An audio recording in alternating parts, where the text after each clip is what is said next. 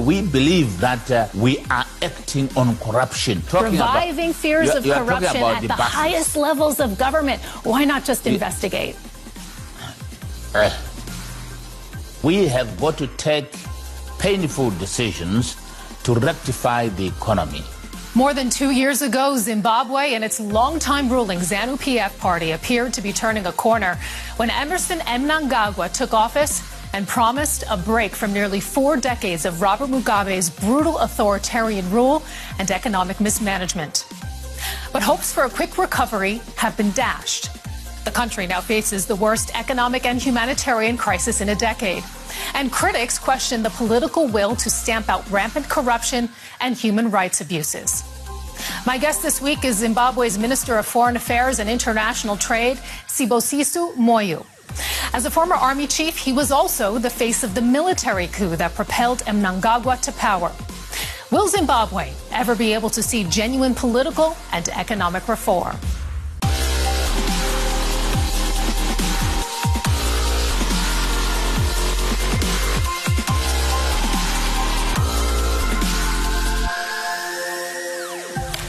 Foreign Minister Sibusiso Moyo, welcome to Conflict Zone.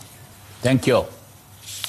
You were the face of the military overthrow of Robert Mugabe back in 2017. As a commander, you got on television in your uniform to assure the public of a stable transition. Back then, you were the heroes of the hour.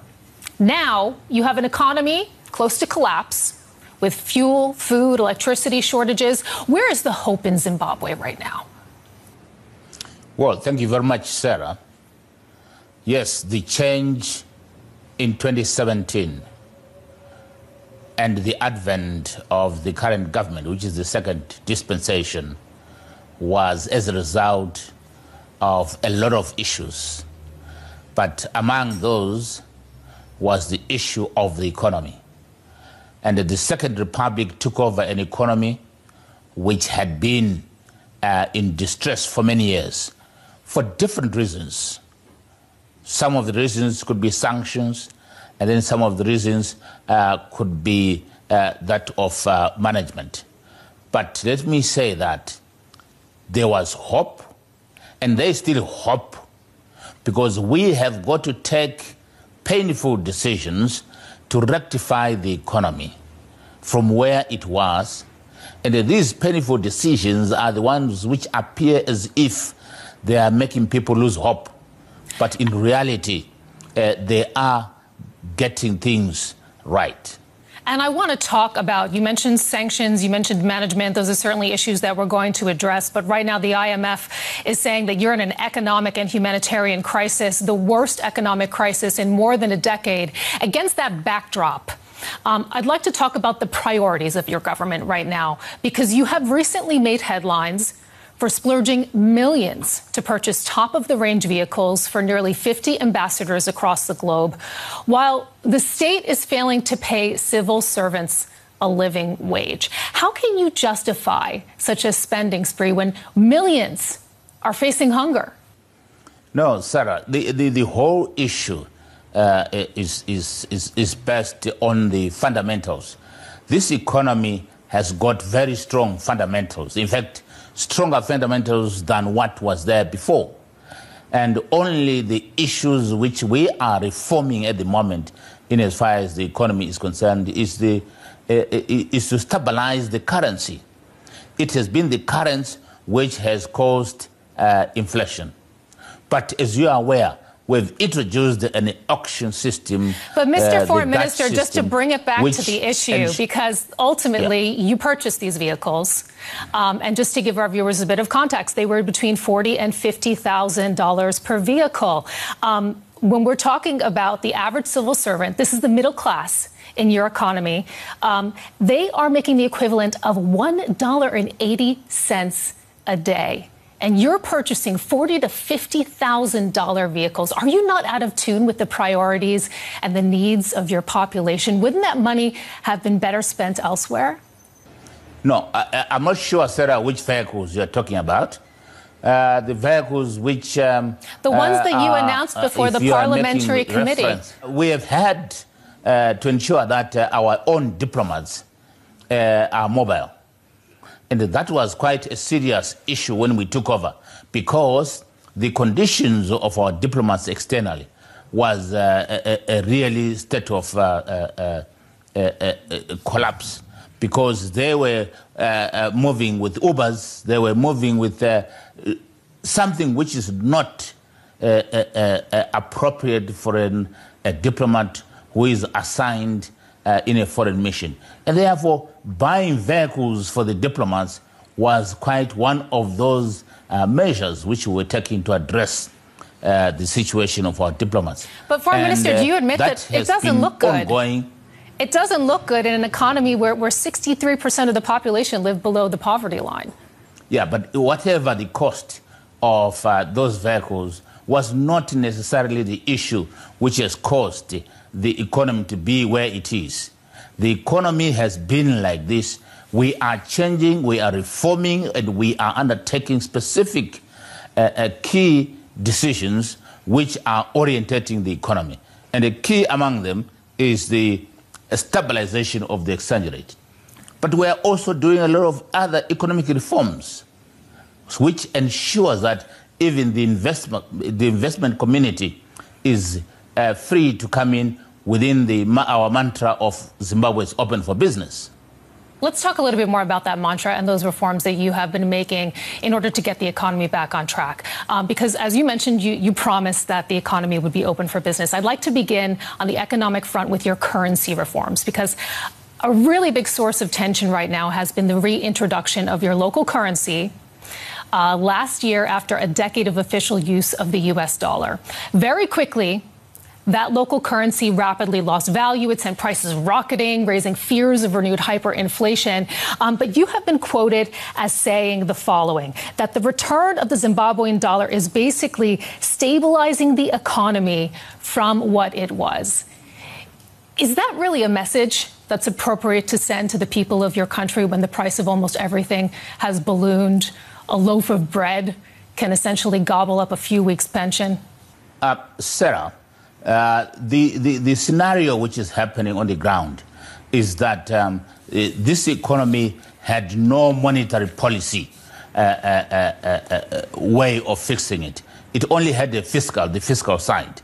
And therefore, the two weapon systems of fixing the economy, both the fiscal and the monetary policy, had to be readjusted. And that's why we had to introduce our own currency. And our own currency is critical for our own people in terms of economic planning and in terms of expenditure. Yes, we are facing challenges because of the changes which are taking place. And the challenges have been that our currency was not stable. And therefore, we have been taking measures, such measures which are to stabilize our economy. But and that's why we've introduced the...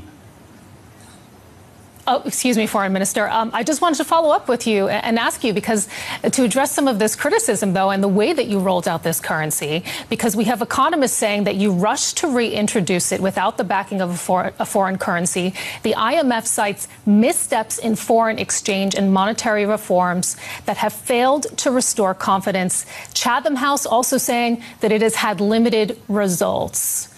Do you have any regrets?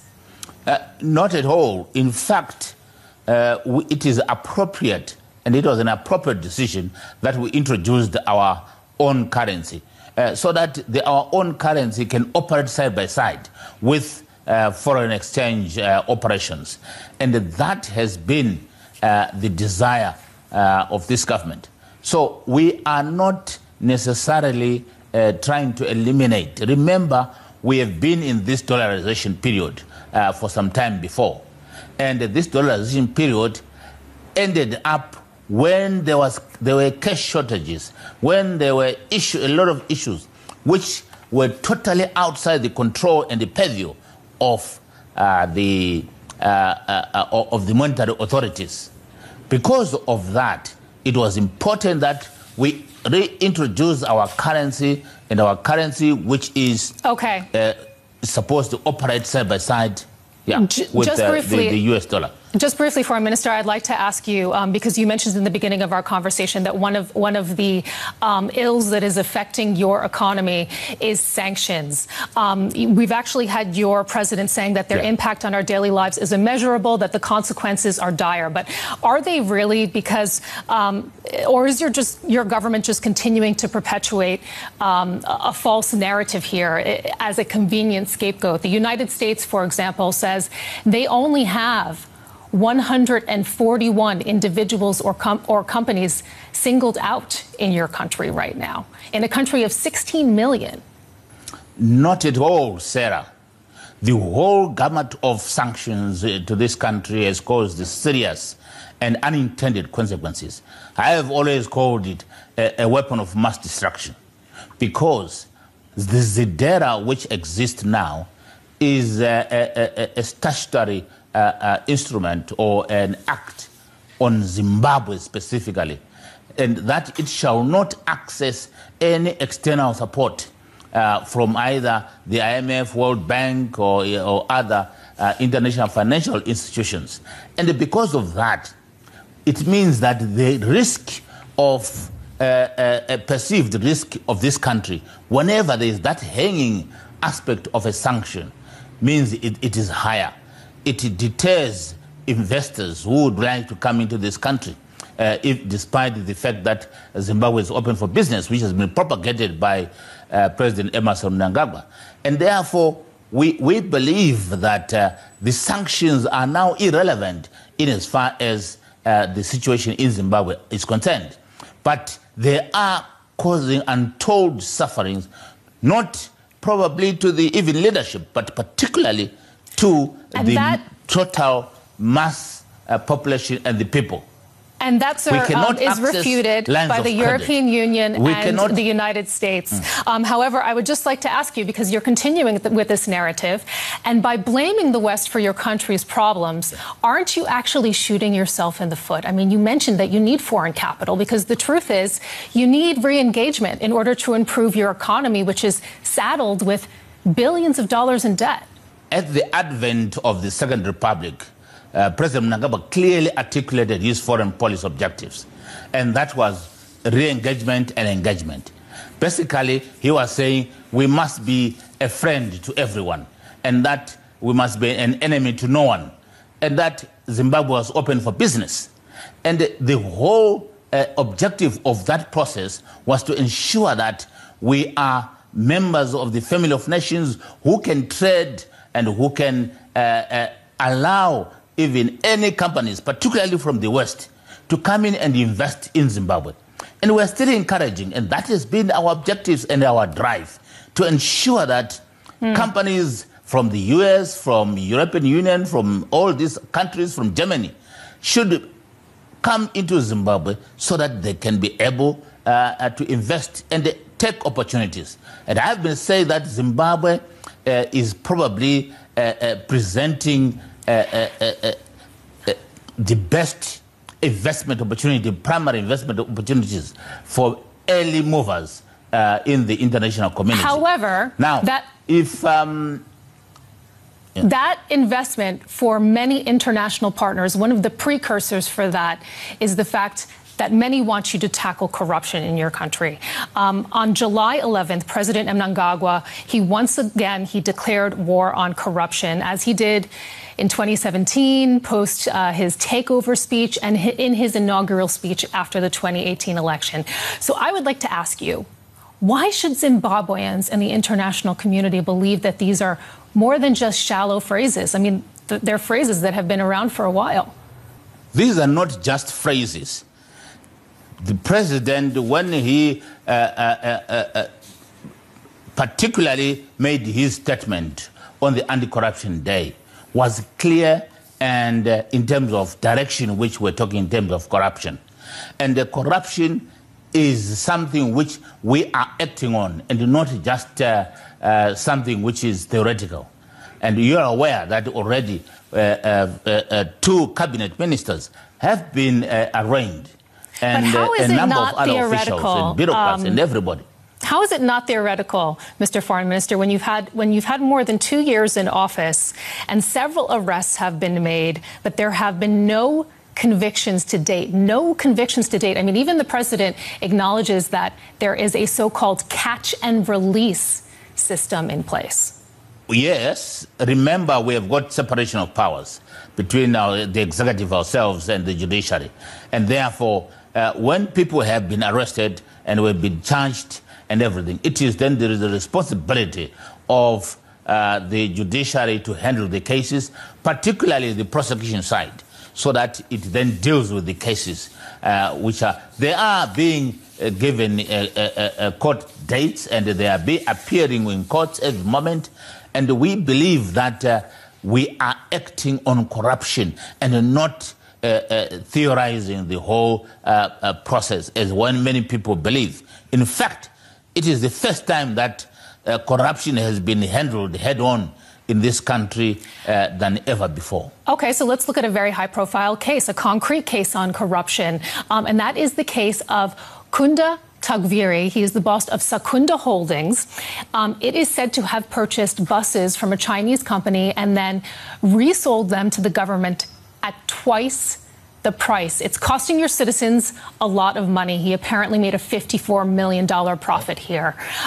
Tell us, is this an example of the type of business practice that needs to be investigated? Because there's talk that he got this contract without a proper process of procurement. I think that is a misinformed position as far as we're concerned. And if there's been any such kind of complaint, it should have been reported to the Zimbabwe Anti-Corruption Commission. But that has not been. It has been reported to the Anti-Corruption Commission. Two of your former youth leaders, in fact, reported it to your Anti-Corruption Commission. The IMF reportedly also privately warned Zimbabwe that the state payouts of Sakunda were, quote, undermining trust in the economy, pushing it to the brink, reviving fears of corruption at the highest levels of government. Why not just investigate? Is it because he's politically connected?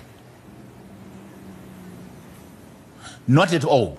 In fact, if you're talking about the issue of buses, those buses were bought from an agent who is the supplier of and the representative of the bus company here in Zimbabwe, not even out of China direct, but through the agent who had supplied buses before into this country, and who has had a standing contract.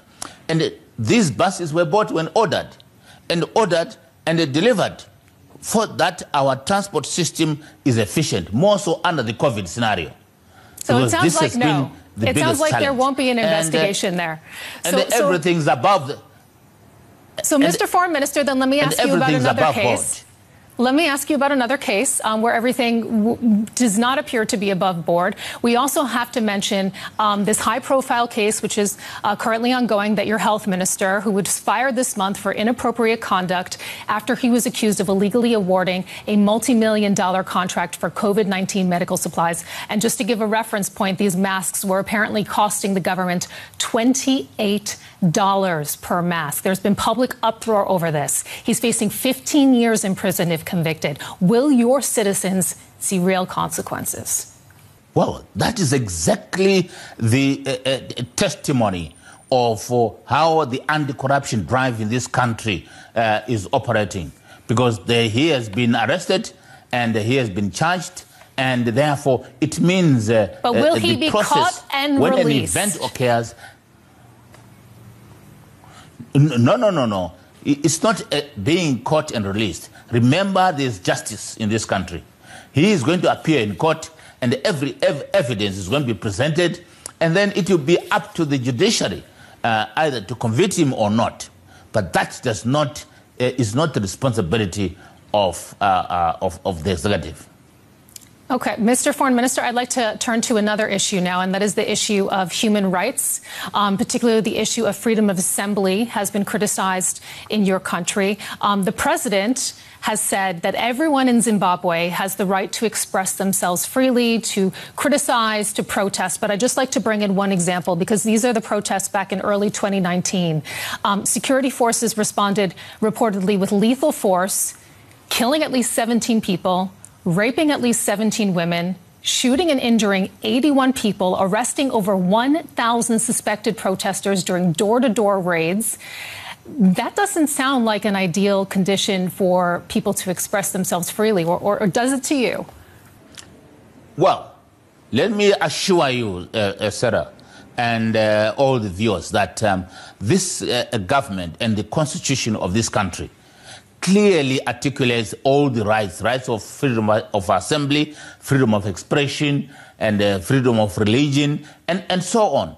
And besides that, there's been quite a lot of emphasis in terms of embedding these rights among the people. But there is no freedom in the constitution of violent demonstrations or protests. There is no freedom of burning people's cars and everything like that.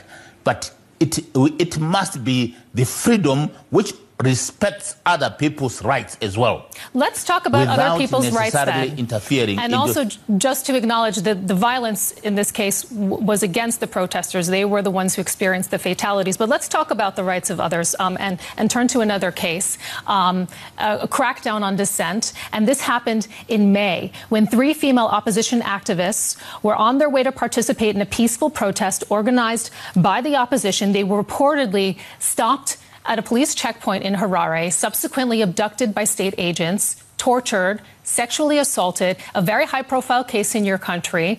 Is this what opposition leaders can expect in your country? They've subsequently been arrested themselves. They haven't even received an investigation into what happened to them. Sarah, you must be very careful when you make these assertions, because in the first place, we are in the COVID period. And because of the COVID, you cannot have demonstrations of or assembly of over 50 people in town. Now, if you breach back the law in that regard, and you then cause danger to the rest of the population in terms of COVID infections, it means you are affecting other people's rights to life, which is not appropriate. And the other second issue is that You believe at the moment that state security agencies abducted those women. But this is a matter which is under investigation. And an interim report has actually been produced. It's actually been produced by the Minister of Home Affairs, which articulates clearly that this could be leading to one of those issues which is stage managed towards a particular international or regional event. Okay, but the United Nations is calling for their release. It's also not my assessment. It's the assessment of the UN.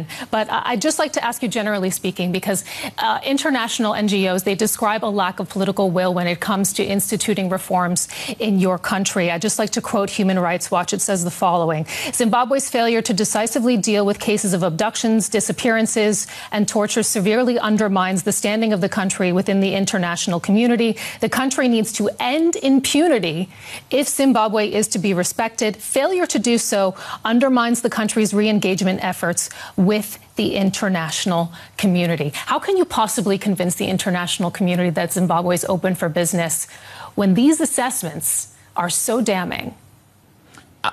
I appreciate that. But, Sarah, you must understand exactly where these are being propagated from and where they are coming from.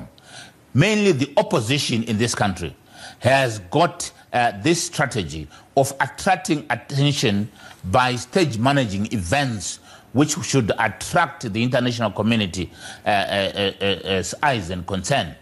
And in reality, when there's not been any of such an abduction, the example is the Magombe, the doctor, and even the current ladies is something which is under investigation, which I don't want you to continue really delving in it. But I can assure you that we have made reforms, and these reforms are taking place. You are aware that the West has been very concerned about the POSA, and that POSA has been repealed. The West has been concerned about AIPA, and that AIPA has been repealed. And there is progress in reforms. And we are saying that these reforms are not necessarily being undertaken for the sake of the international community or the Western capitals. But they are also being done for the benefit of our own people, so that they should benefit our own people. And this government, the Second Republic... Zimbabwean Foreign Minister... has been genuinely pursuing... Zimbabwean Foreign Minister, yes. Sibusiso Moyo, we have to leave it there. Thank you for joining us on Conflict Zone. Thank you, Sarah.